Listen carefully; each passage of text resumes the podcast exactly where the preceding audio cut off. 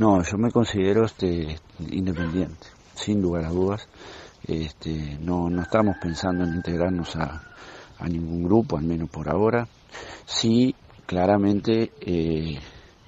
nosotros vamos a poner nuestras energías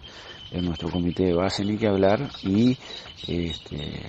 seguramente acompañaremos la candidatura de Yamandu Gorsi en el departamento a la presidencia, creemos que es el, el mejor candidato que puede tener nuestra fuerza política, este,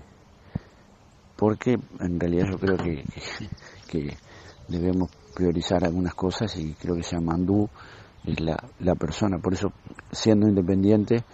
el único compromiso que tengo es con, con este, con trabajar hacia